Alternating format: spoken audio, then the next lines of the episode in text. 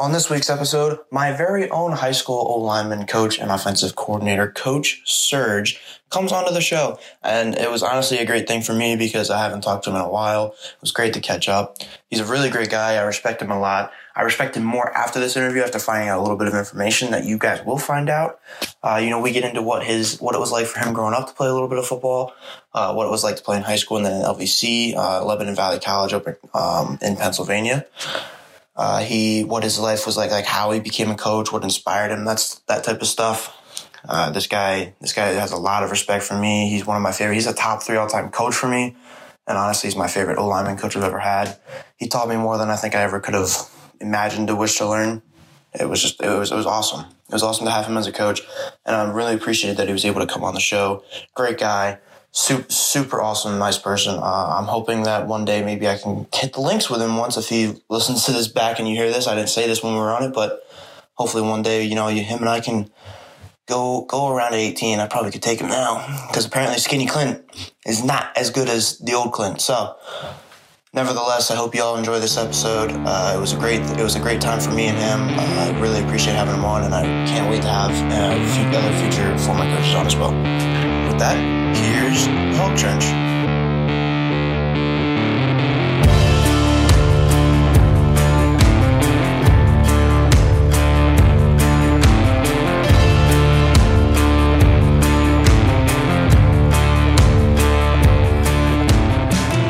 All right, Coach. Thanks for coming on the show with me. Uh, how are you doing? What's what's the what's your life going on? What's everything going on in your life right now? I know um, the team is your the high school team has definitely been a lot better since I've been there.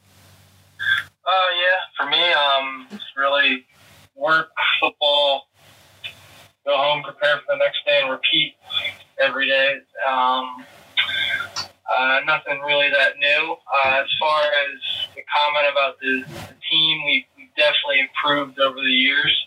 Um, but that starts with um, not just in-season stuff. I mean, obviously, Uh, you got to have the Jimmies and the Joes, but if the kids don't put the time in uh, three hundred sixty-five days a year, a year, you won't see the re- improvement. And we're still trying to get better at that, but we definitely are a lot better um, in the weight room, get the kids to buy in in the offseason.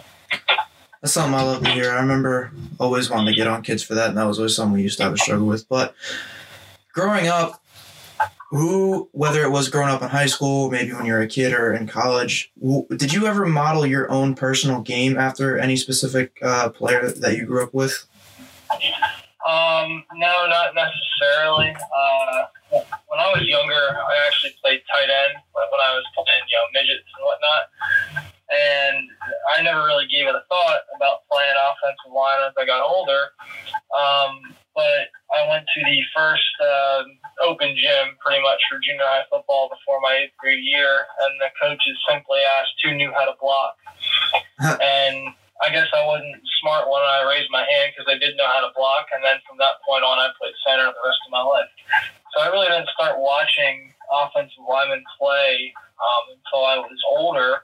Uh, I was always a, a fan of the way uh, Larry Allen played for the Cowboys, um, but I wouldn't say my game modeled his. I was more of a technician where, and not much, as much of a road grader, you could call it, uh, growing up playing the game. So I'm sure, like, and you know how I coach play, yep. that it, it doesn't matter how strong you are, how big you are. If, if you take the right steps, if you know how to work angles, you're going to win more battles than you'll lose.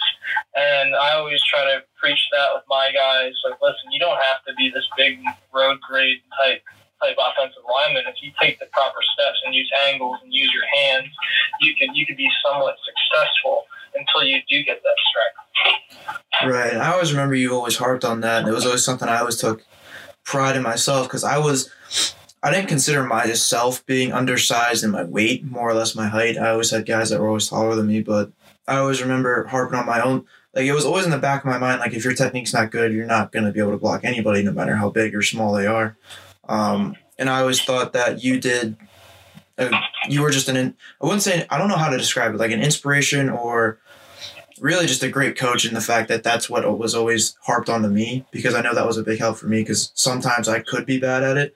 And sometimes if I get lazy, I know you'd call me out on it too. That was always something I loved about you as a coach. Well, and even now, I mean, you look at the guys we have, we're not very big. I mean, my right. biggest one is two hundred twenty pounds, but they all know how to work angles and use their feet to their advantage. I mean, every single one of them can run and, and get to the second level.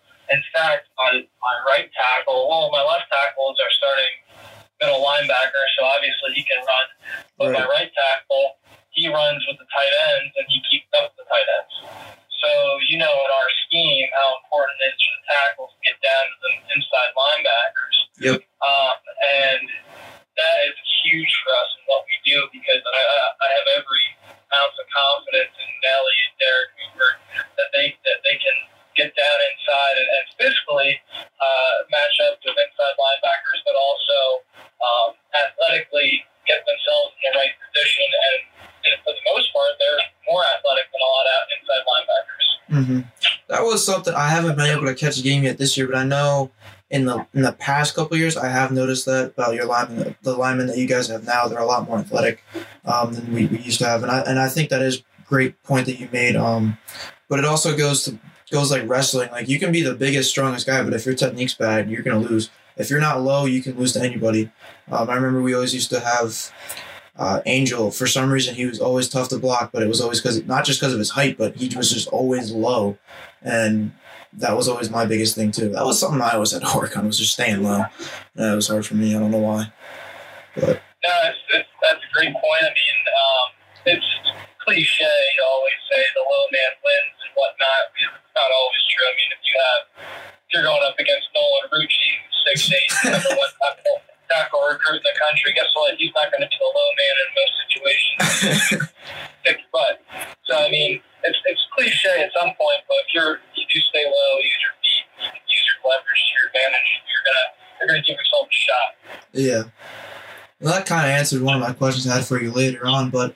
Going back to just being a coach, what ins- what like inspired you to be a coach? Was it always part of your part of a plan when you were post high school and college and stuff like that, or was it just kind of something that happened?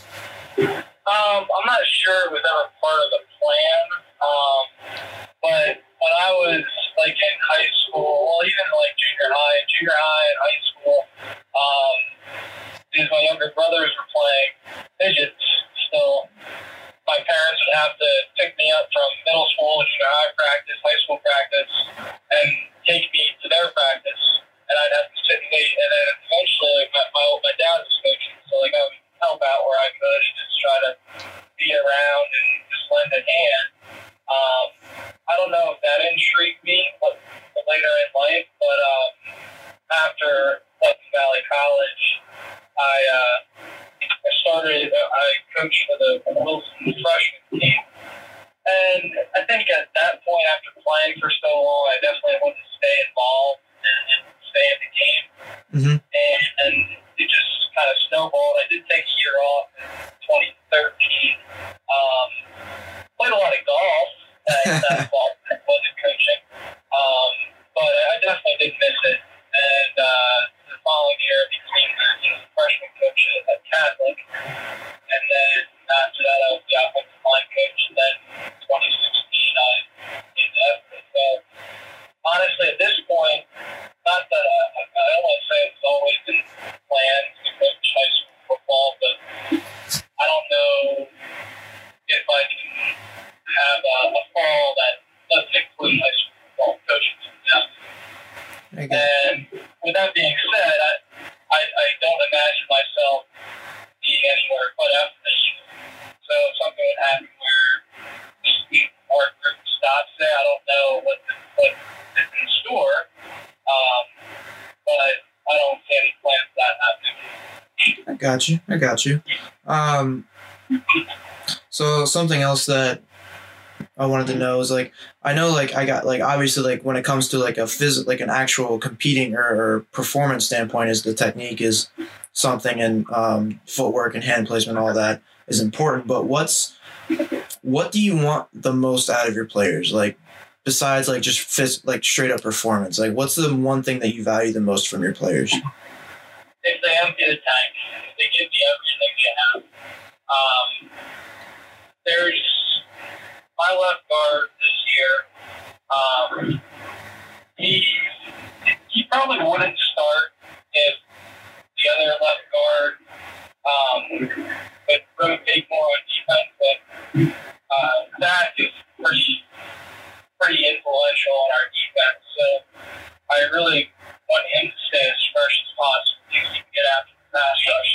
Um, but my left guard, uh, he he's very he's good. He's a good football player. He's not as good as the other guy who plays position, but I know he'll empty the tank every single day, and that will give us just the same, the same amount of chance to win a football game as playing the other guy every snap and being tired of the day. So I really don't look at athletic ability too much. I mean, obviously, I have a little bit of that in play. Right. Um, but if I know a guy is going to empty the tank and give me everything he uh, has, and is a little bit of a fraction as good as the, his opponent, I know I'm in good shape. And that's uh, it's more of a mental game playing in, in, in, in the trenches, as you as you would call it. Um, if if you can tell your mind and your that your body is okay and you're going to make a play, at least just get the right angle and be in the way, you're going to win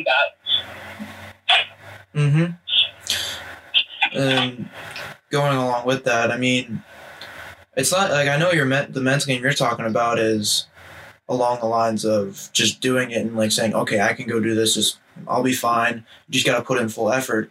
But I mean, to combine that with all the different blocking assignments, and I mean, some positions, obviously, like they're a lot easier, like center. Most of the times I remember it was just go the opposite way of the play more or less. But I mean, we've obviously some people can have troubles with that, but like there are also some people who it, it, adding on to that pressure of hustle twenty-four seven every single play, whistle to whistle, and then along with what if what if I miss a block, what do I do then? You just got to keep going, and that's the big thing that I think a lot of kids growing up need to know. If you screw up, don't stop, just keep going and find somebody to hit at that point. If you miss if you miss an assignment, you can go back and look at it and fix it later too. Mm-hmm. Um, actually, a lot of my minds that I gave out this past week, I had a like the little comment was fine work because right. you know, the play kept moving and. And there could have been a, maybe a block made, but then, and then that kid kind of hopped on the pile at the end. So yeah. It's uh, as far as kids doing their like doing their job. Like I, I always tell everybody, listen, just do your job. Don't worry about anybody else. This is your assignment. Do it, and don't worry about what your partner is. Well, I said you obviously have a combination block, but yeah. If you do your job, you have eleven guys on every single play doing their job to the best of their ability, they're going to be successful. It's when you have the people that want to do too much and don't uh, finish what they're what they are supposed to do on a play, where a lot of times and where uh, kids who are sixteen, seventeen, eighteen, they don't realize that they don't have to do more than just their job, and they'll be successful. Yep. So moving on, um, for your for yourself individually as a coach, and now that you are you are the offensive coordinator as well, what is your personal or excuse me, what is your prep work go through for each week, um, prepping for games and such like that? Uh, well, Jer- I mean Jeremy and I run the offense. I I, I get to call the plays on Friday night, but I can tell you, Clay, at least a third of the time, he'll say something in the headset, and I'll be, I'll say, I'll answer. Just, yeah, let's go with it. I like it. Um, we, him and him and I do a very good job playing off one another in the actual game situation where, you know, maybe two out of three plays, I'll call something. He has something for second or third down or first down or, or, or what have you. Um, as far as the prep that goes into it, um, I always tell people, like, Friday nights, they're cool because you know, you're playing a game and whatnot, but I, my Friday nights suck. I mean, I'm up from five o'clock in the morning for work, and then I'm up until three, four o'clock in the morning prepping for the final for the next week. Um, whether that's grading you guys on tape, and then um, most weeks I have a couple games I already tagged um, for the upcoming week. I, I worked ahead a little bit, so I don't have as much uh, as I as I would have to do then on Saturday morning, but Fridays are like a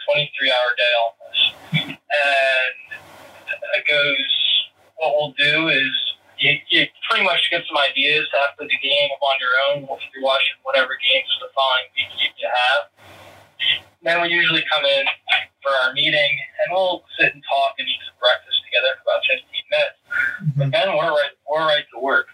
Um, the offensive staff will go together, and we'll pretty much we'll pick out one game that we want to focus on. Whatever game we have of our opponent that is most similar to us, hopefully it's the most recent one, we'll pick out that and we'll focus on it till nine o'clock. And that's when you guys usually come into lift.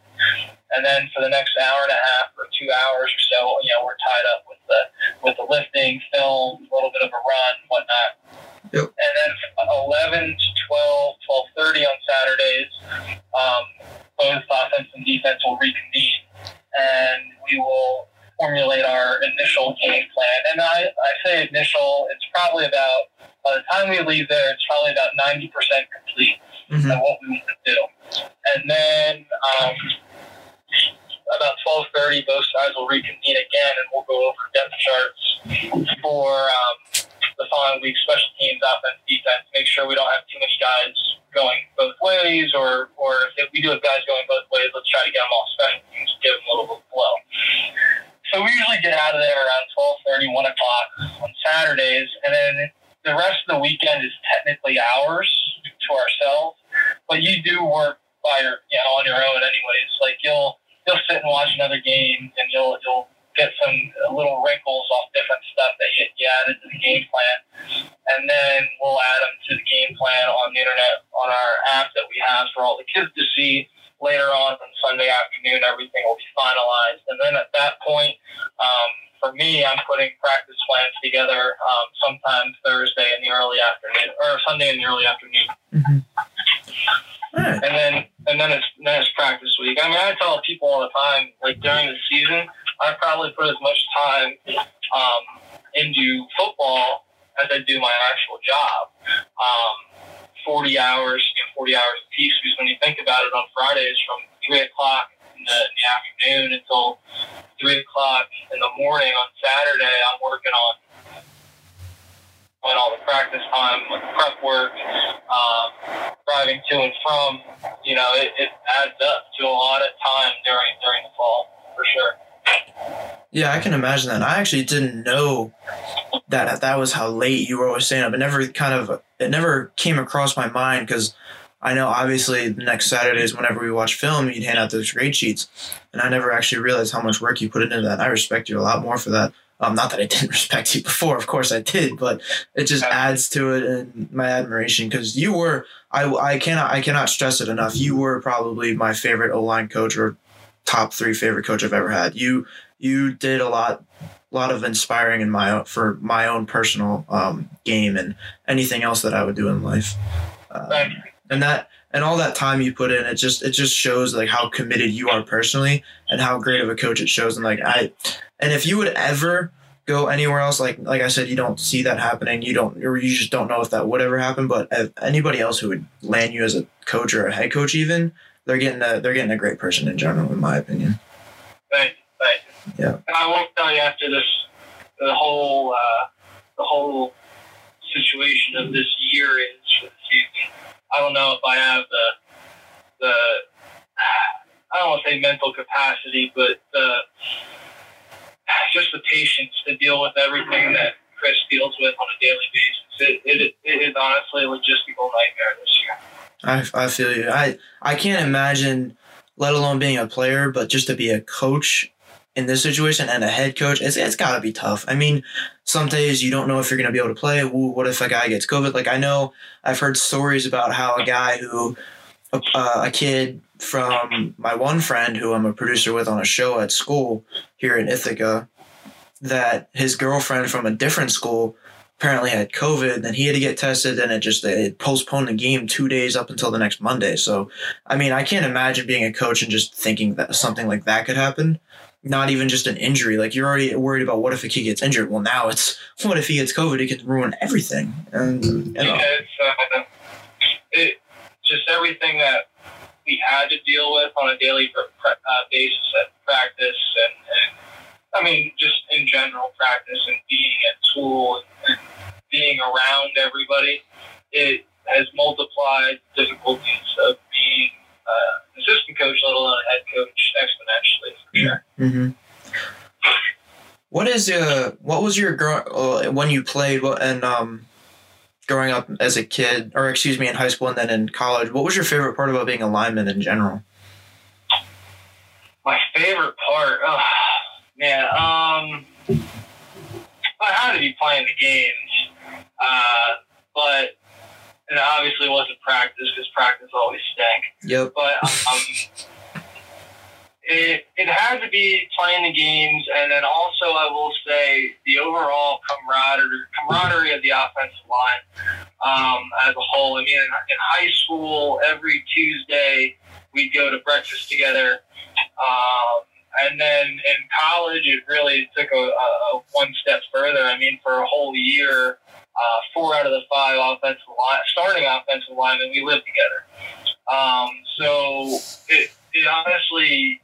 It's, it's weird to say, but the offensive line's a brotherhood. I mean, everybody that's a part of it, you're in it together with each other, and for the team for the first, for the foremost part, but you're in it with each other, and everything that goes on during a uh, a daily basis, whether in practice, uh, meetings, um, film, the offensive line's a unit, and when one person is a weak link, and or if one person gets recognition, the entire line feels that recognition because it, it, it is a unit that can only it only works as well as a whole five man uh, uh, unit, you know, a whole five man unit. Mm-hmm. I get that. That was always something I liked about it too, was that it was it's kind of like your own team within a team. It's like it's just like how you said, like it's a brotherhood, and it's not.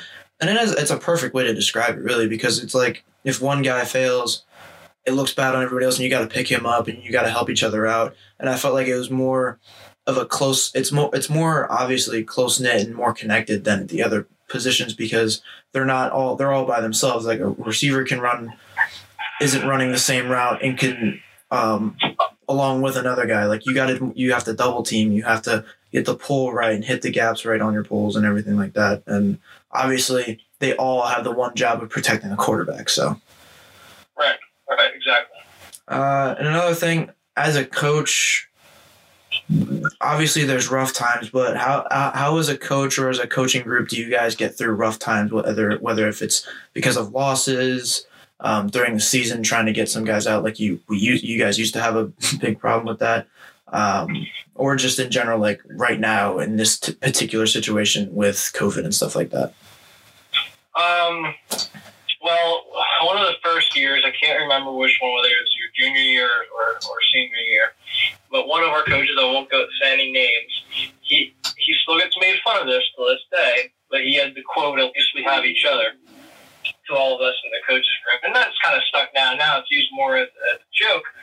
Um, but it's, as far as, um, the coaches having, having each other's back, we, we have such a, a neat, eclectic group of coaches mm-hmm. where we, we have the youth in me, Brendan, uh, Jeremy, even Chris.